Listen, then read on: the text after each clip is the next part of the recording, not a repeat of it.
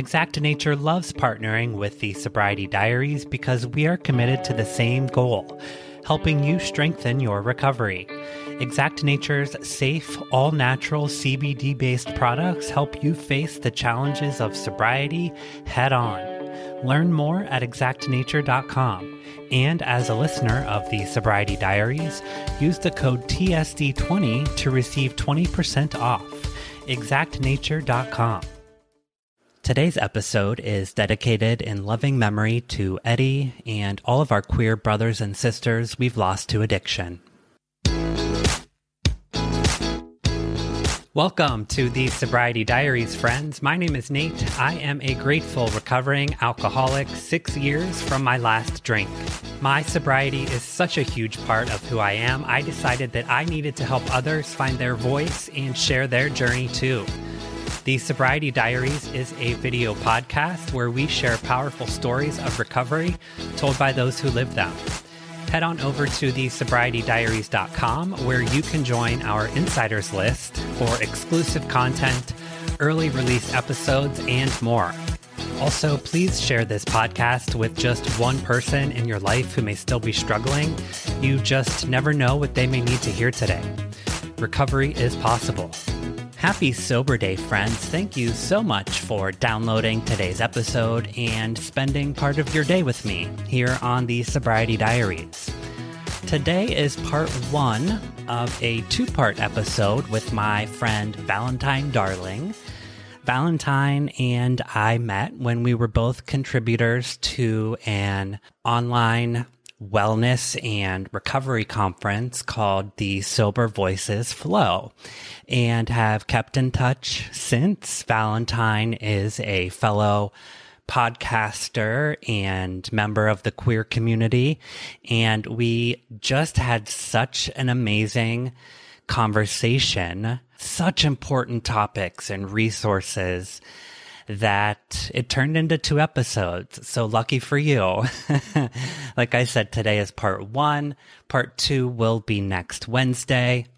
And we cover topics ranging from addiction and suicide rates in the queer community, uh, this idea of being California sober, trauma in childhood, getting sober within a 12 step program, the amazing online recovery community that we have both just dove into, and so much more. I am so excited to share my chat with Valentine. So let's get into it. Let's open the diary on Valentine Darling. Valentine Darling, thanks so much for making time today. How are you, my friend? Hello. Uh, hello. I am good. It's bright and sunny today where I'm at, which is unusual. So. I'm jealous of that. It is, uh, I think, about 20 degrees and gray and gloomy here. So I'll take some of your sunshine, please. Uh, well, we were saying earlier, it's been a long time coming, and I got kind of nervous this morning, which I don't get. I think maybe just kind of like some of the lead up to it, and you know, I know we relate on on several levels, so I'm excited to chat today. Mm, me too. Me too. This is this is my first time on a recovery podcast where the host is gay, so I'm like really excited about that. I love it. Yeah. So we can definitely, you know, I definitely want to touch on, you know, addiction in the queer community and mm-hmm. how, you know, you and I as, you know, advocates or, or, you know, queer individuals who are recovering out loud, what that means. Um, mm-hmm. And, you know, I definitely don't take that lightly. So definitely want to get into that a little later on. But what made you decide to, quote, recover out loud or come and share your story here today?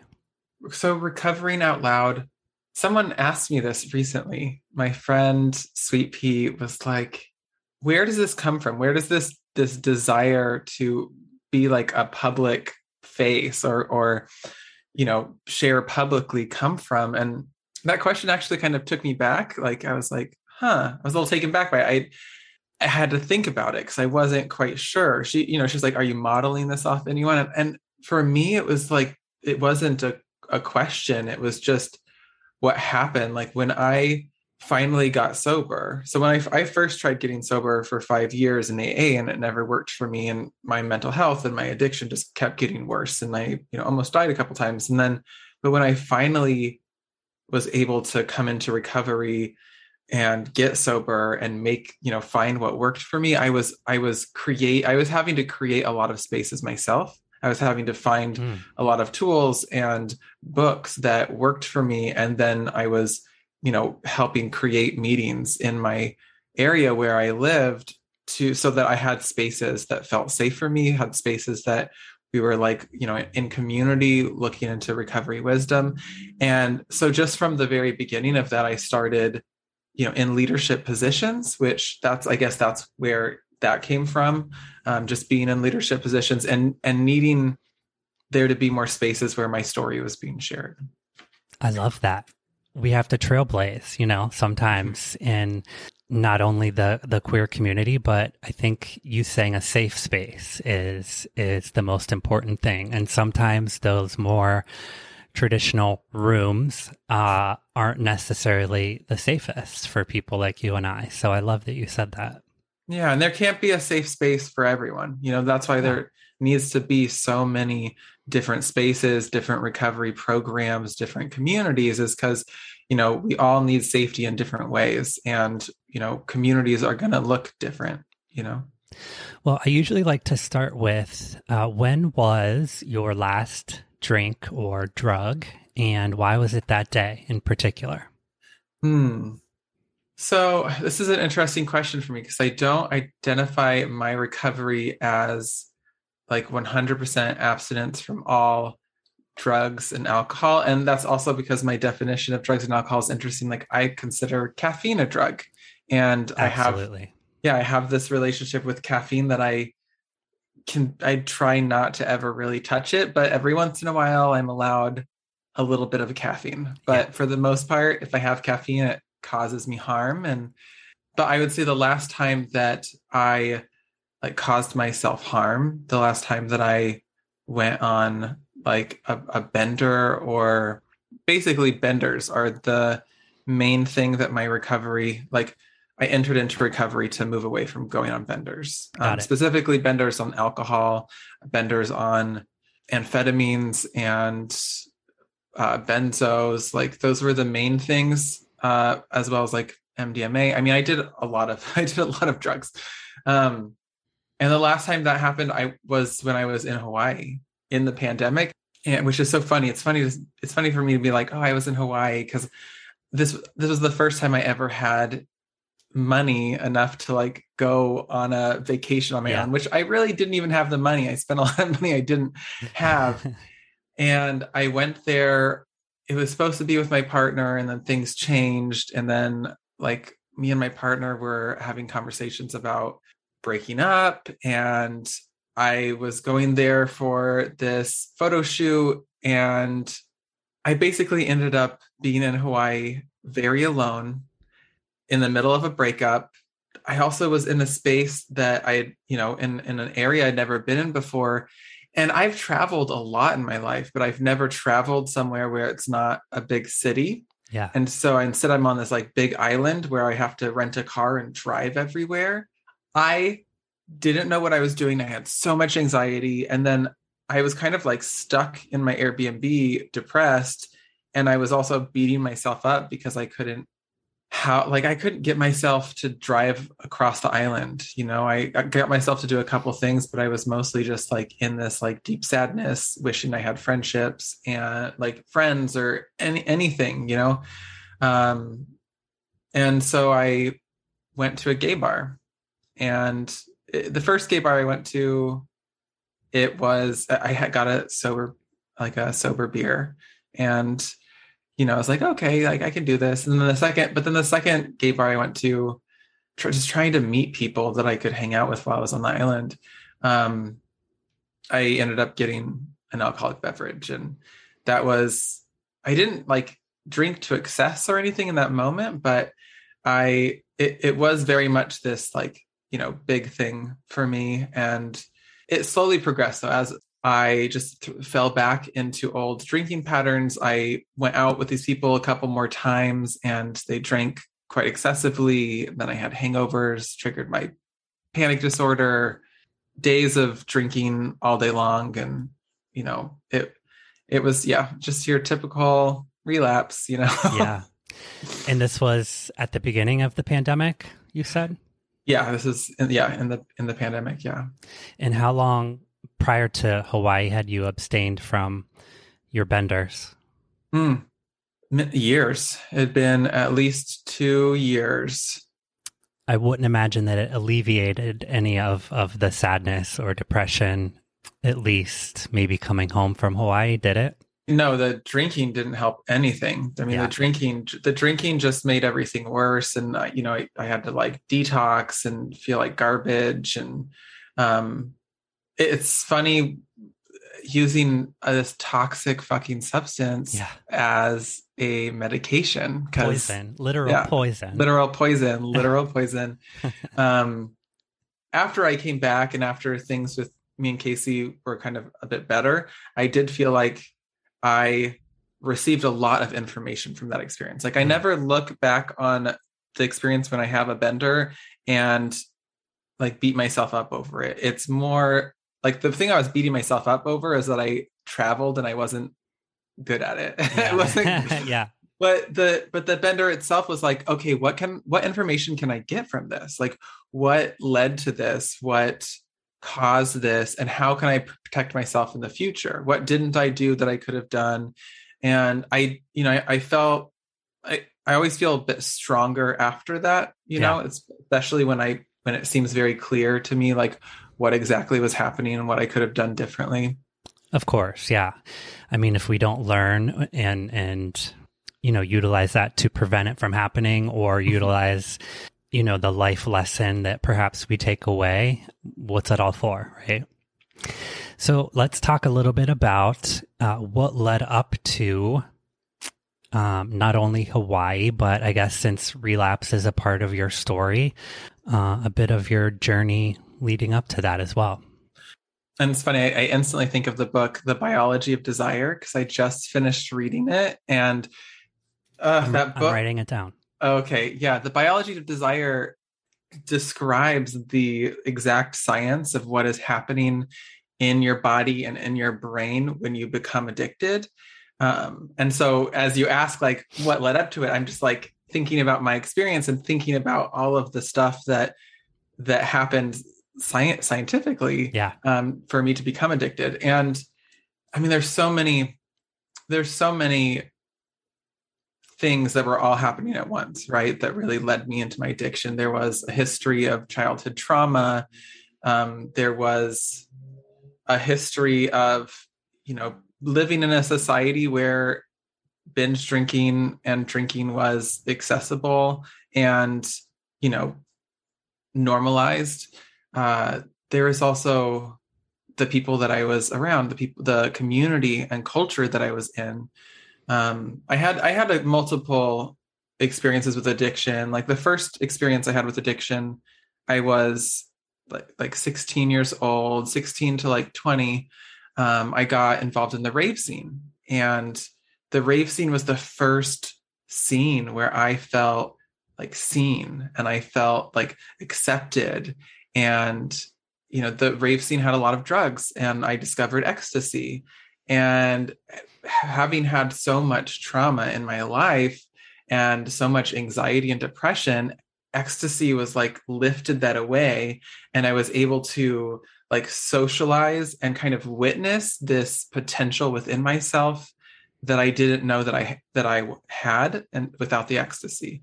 And you know, years into doing that every weekend, it was fucking up my mental health more and i was recognizing that i couldn't not do it every weekend. And so i had to move away from that community completely. Um, but i still look back on that time.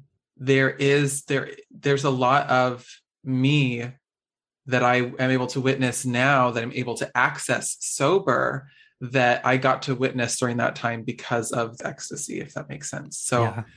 um but I was able to move away from that without any special program or recovery program. But uh, I did get involved in uh, me- meditation and Buddhism, and that was super helpful for me to kind of lo- like learn how, like without ecstasy, learn how to like tap into my like peaceful self, tap into a sense of inner calmness and start healing the childhood trauma, start healing the anxiety and depression. And uh, that lasted for a couple years. And meditation was like so huge for that and, and starting that healing journey. But then I got involved in a kind of like a alternative queer like hipster bar scene in Seattle when I turned 21. yes. yeah. And it was, I love dancing. So I was like, oh, it has dancing, it has attractive people, everyone had really good style. And I also like felt attractive for the first time. I've never, I never felt attractive. I'd always felt like this, like, just like this weird gangly creature. And I felt like I was lusted after. And I made really close friends in this community um, one of them you know became like a, a, lover and a best friend just like my ride or die. And i remember trying to teach him how to meditate and he was he just wasn't into it. I just remember him being like he's like all i see is knives everywhere which that should have been maybe a red flag but, maybe yeah.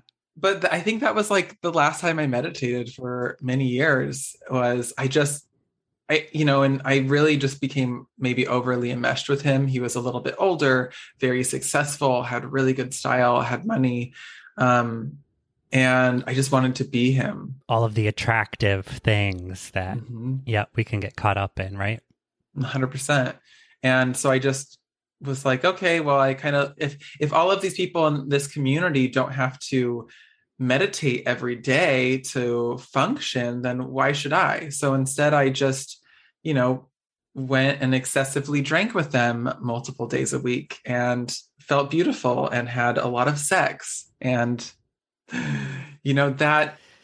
Can't that, blame you. Yeah, it was it, it was fun. It was fun, but um, as they explain in the biology of desire, it was this repetition, right? Yeah, this this repetition of of using alcohol st- like almost daily, multiple times a week, and then it led to being my main coping mechanism. I, I stopped having meditation as my coping mechanism. My coping mechanism became drinking wine. And, you know, my friend Brian, who was the person that I really looked up to, like, yeah, his main coping mechanism was alcohol. And then he kind of moved away suddenly after years of us being like enmeshed.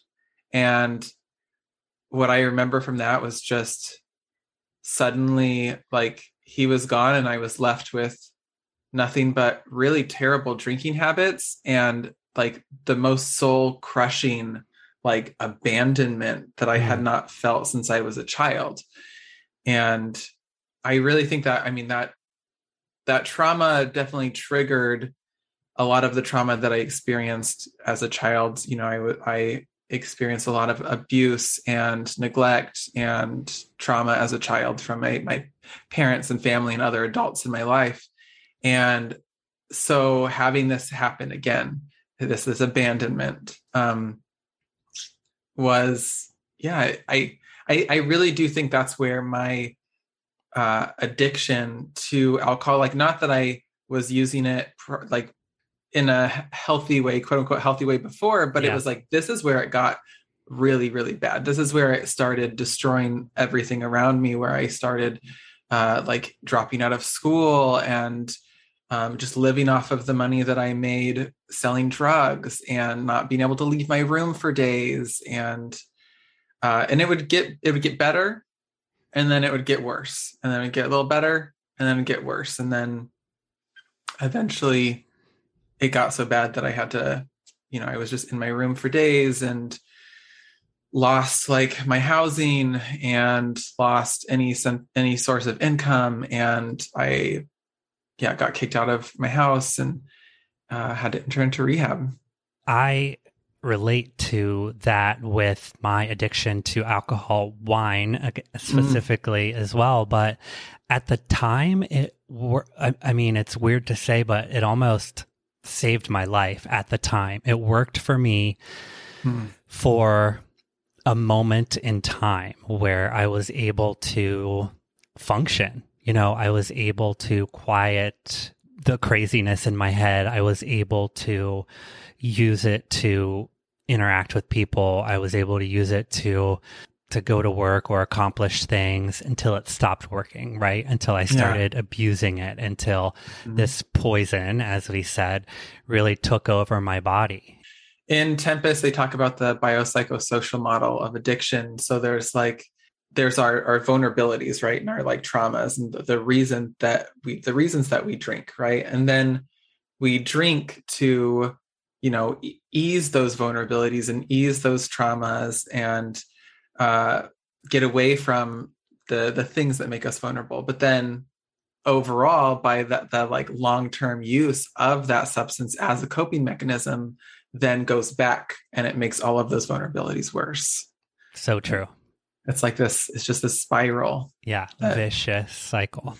And so yeah, so then for me, it's like recovery has been this focus on those vulnerabilities like what are the things that make me vulnerable what are the reasons that were underneath that i was trying to move away from you said something about aa originally hmm. and mm. you know i started my recovery journey in the rooms uh, you know since of course have found this amazing online recovery community and these fellow podcasters and recovery podcasts that help me so much in this recovery literature and you know meditation and, and different things that i do to work on myself. And mm-hmm. love love aa and what it stands for in the program. And i think that it it does a lot of amazing things but i you know have have since sort of veered to us who mm-hmm uh, rely more on the sort of sober online community and, mm-hmm. uh, you know, for the support, for the guidance, for the direction. And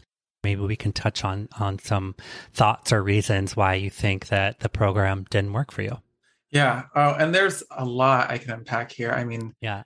A- after trying to make it work for me for a really long time, I have a lot of religious trauma. I was you know abused within the church as a child. And so coming into a program where they're just even the language that they're using to describe everything is is language that's directly from christian church yeah. you know like even the word fellowship you know all, all of the different language that they're using is is language coming from the christian church. And it's it's based on christianity. It's it's based AA is based on the idea that through confession comes change. Yeah. And using a higher power, you know, helps you heal. And and that's all beautiful. Nothing wrong with that. But I had this religious trauma and this was not like praying the gay away was something yeah. that I tried to do as a child and I was not going to try I but praying the sobriety way also did not work. But what is more interesting to me now to think about is how another aspect that wasn't working for me was this because I found this in more than one recovery program is the singular approach to recovery, a singular approach to wisdom. And you know, when I when I came into recovery, I you know had a really open mind but i kind of had to close it a little bit for a while because i was you know terrified and i needed to just i needed to figure out what to do next to not end up dying you know not to go on a bender and try to commit suicide again. Yeah. Um and so but then you know so i i tried different recovery programs out and i just i you know i gave it my all. Um but then you know, and this became like my spiritual quest, right? When I say spiritual, I mean like this became like a journey of self development.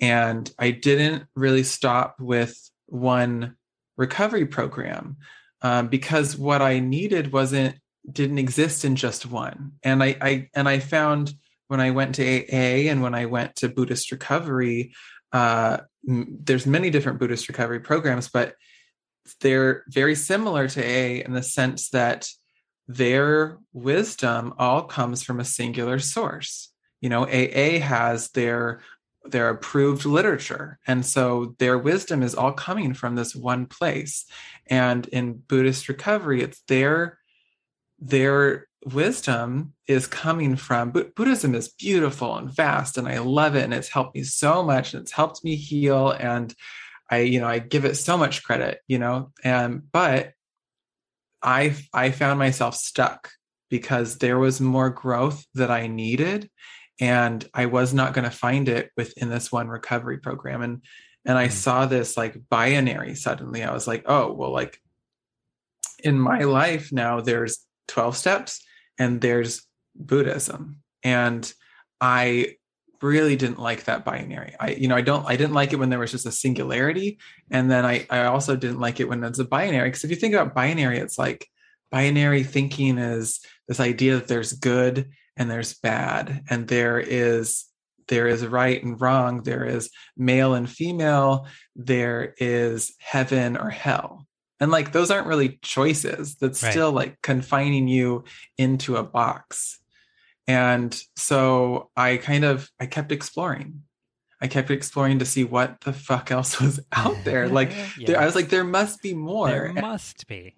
Yeah. And so i've actually been directly a part of at least eight or more recovery programs now. And i've i get so much more wisdom out of out of each one that I'm that I explore. And that's a part of what I'm doing for Recovery Disco is I just want to go and explore all the different communities and recovery programs out there and and then share about them so that to help make it more accessible to people so not they don't end up having to be like me where you know they feel stuck and only have like you know limited resources because i it took me a long time to find all of the recovery programs out there so i'm just kind of on this journey to keep sharing them. I love that.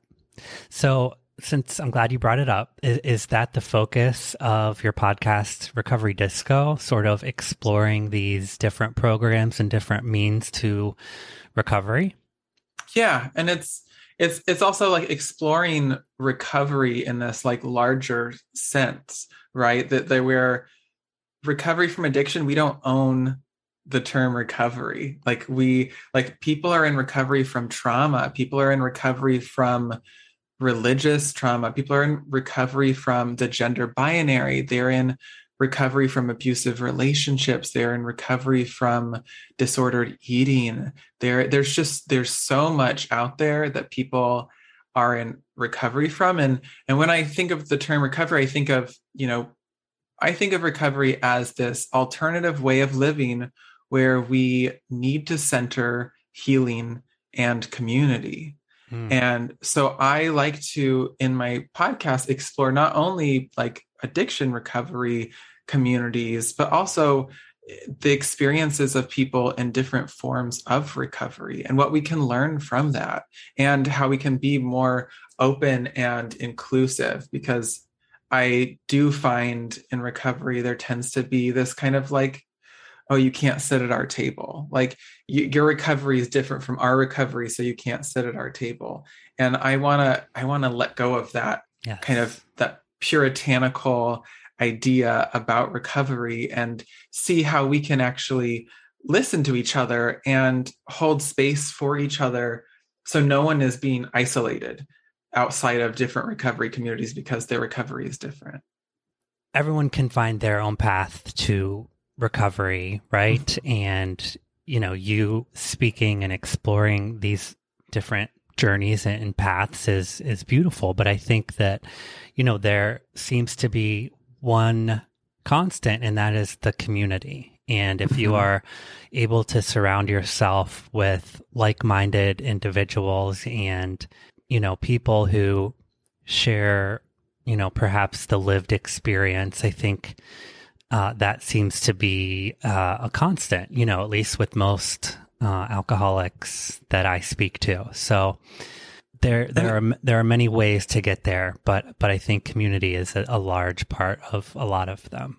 And I would say it goes even further than people needing to have the same experience or even be super like minded. It's just like people that are safe to be around are people that honor and respect your recovery and they honor and respect what you tell them. Because i'm in recovery communities where our all of our recoveries are so vastly different. Like we're doing it in very different ways. We have different relationships with different substances but like the but the important thing is that we all honor and respect each other's recovery yes. you know? And so like i have this relationship with caffeine where i can only have very little sometimes but mostly i just stay away from it from it completely but i don't you know, I can have friends with people that drink caffeine. Yeah.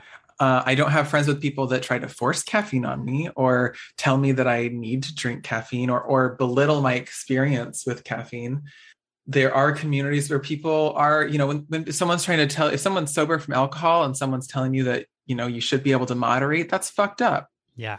Um, I there's a lot of talk, I think, in sober communities against moderation these days and I understand it. I understand it from a place of like having tried to moderate and not working and almost dying from trying to force moderation to work for you.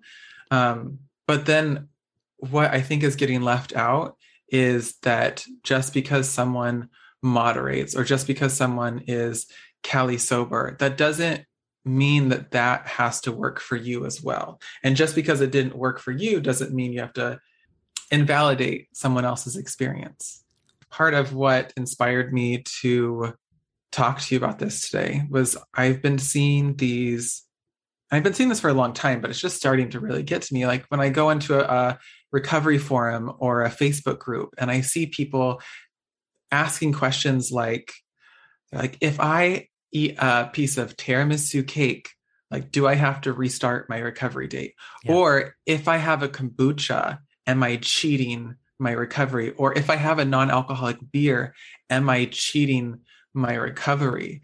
And this, I, it's just it, like after seeing this for so long, I'm starting to realize like why this makes me really uncomfortable. And there's a couple reasons why it makes me uncomfortable. Um, first, I mean, it's so related to like toxic diet culture. Like, am yes. I cheating in my recovery? Right. And and it's also this focus on your recovery being centered around external validation. Mm. You're not listening to whether or not this is going to be okay for you in your recovery. You're specifically asking if you will still be seen as like perfect and pure in your recovery in somebody else's eyes, you know, not your own. And I think the real question here should be that, like, is this going to cause me harm? Is this piece of tiramisu gonna trigger me to cause myself harm? Is this kombucha gonna trigger me to cause myself harm? Yeah. Um, is this non-alcoholic beer gonna make me crave real beer, or is it gonna or is it going to help me heal? Is it going to yeah. make me feel more comfortable in this moment and make me actually not want or need another beer?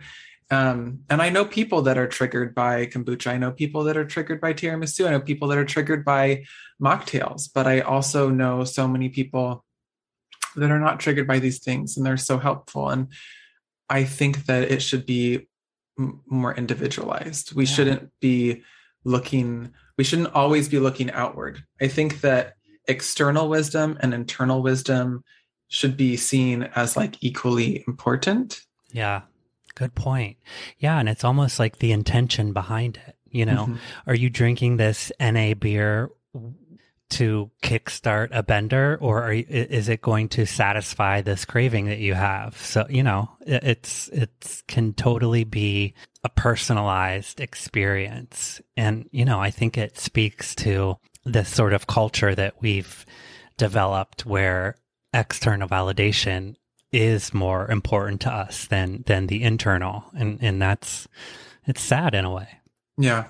And i think i also relate to this because very my my recovery and even other parts of myself were very much based on purity for a while for quite a while in my like i i was vegetarian for a long time because of my relationship with buddhism and uh, and vegan at times as well. And then when I was in recovery, it was, you know, very much uh, black and white for a long time. I was, you know, I didn't I didn't see any wiggle room in recovery or or it's like you know for me it was it was like reco- uh, sobriety is defined as sober from all substances except for caffeine and nicotine you know? And that and this is like a definition somebody else created yeah. uh, but this was this was what became my you know my mantra for recovering for sobriety.